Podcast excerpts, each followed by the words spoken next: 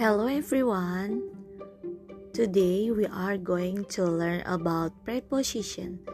Do you remember what is preposition?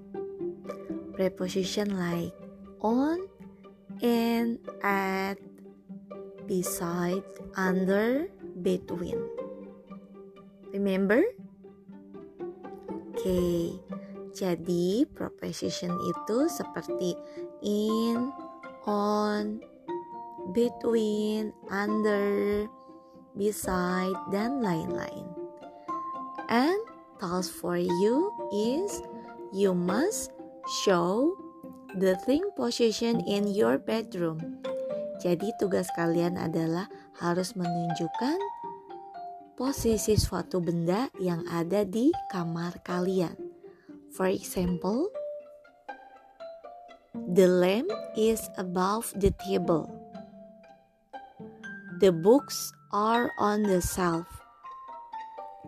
The pillow is between the bolsters. Nah, jadi benda yang harus kalian sebutkan maksimalnya adalah lima benda.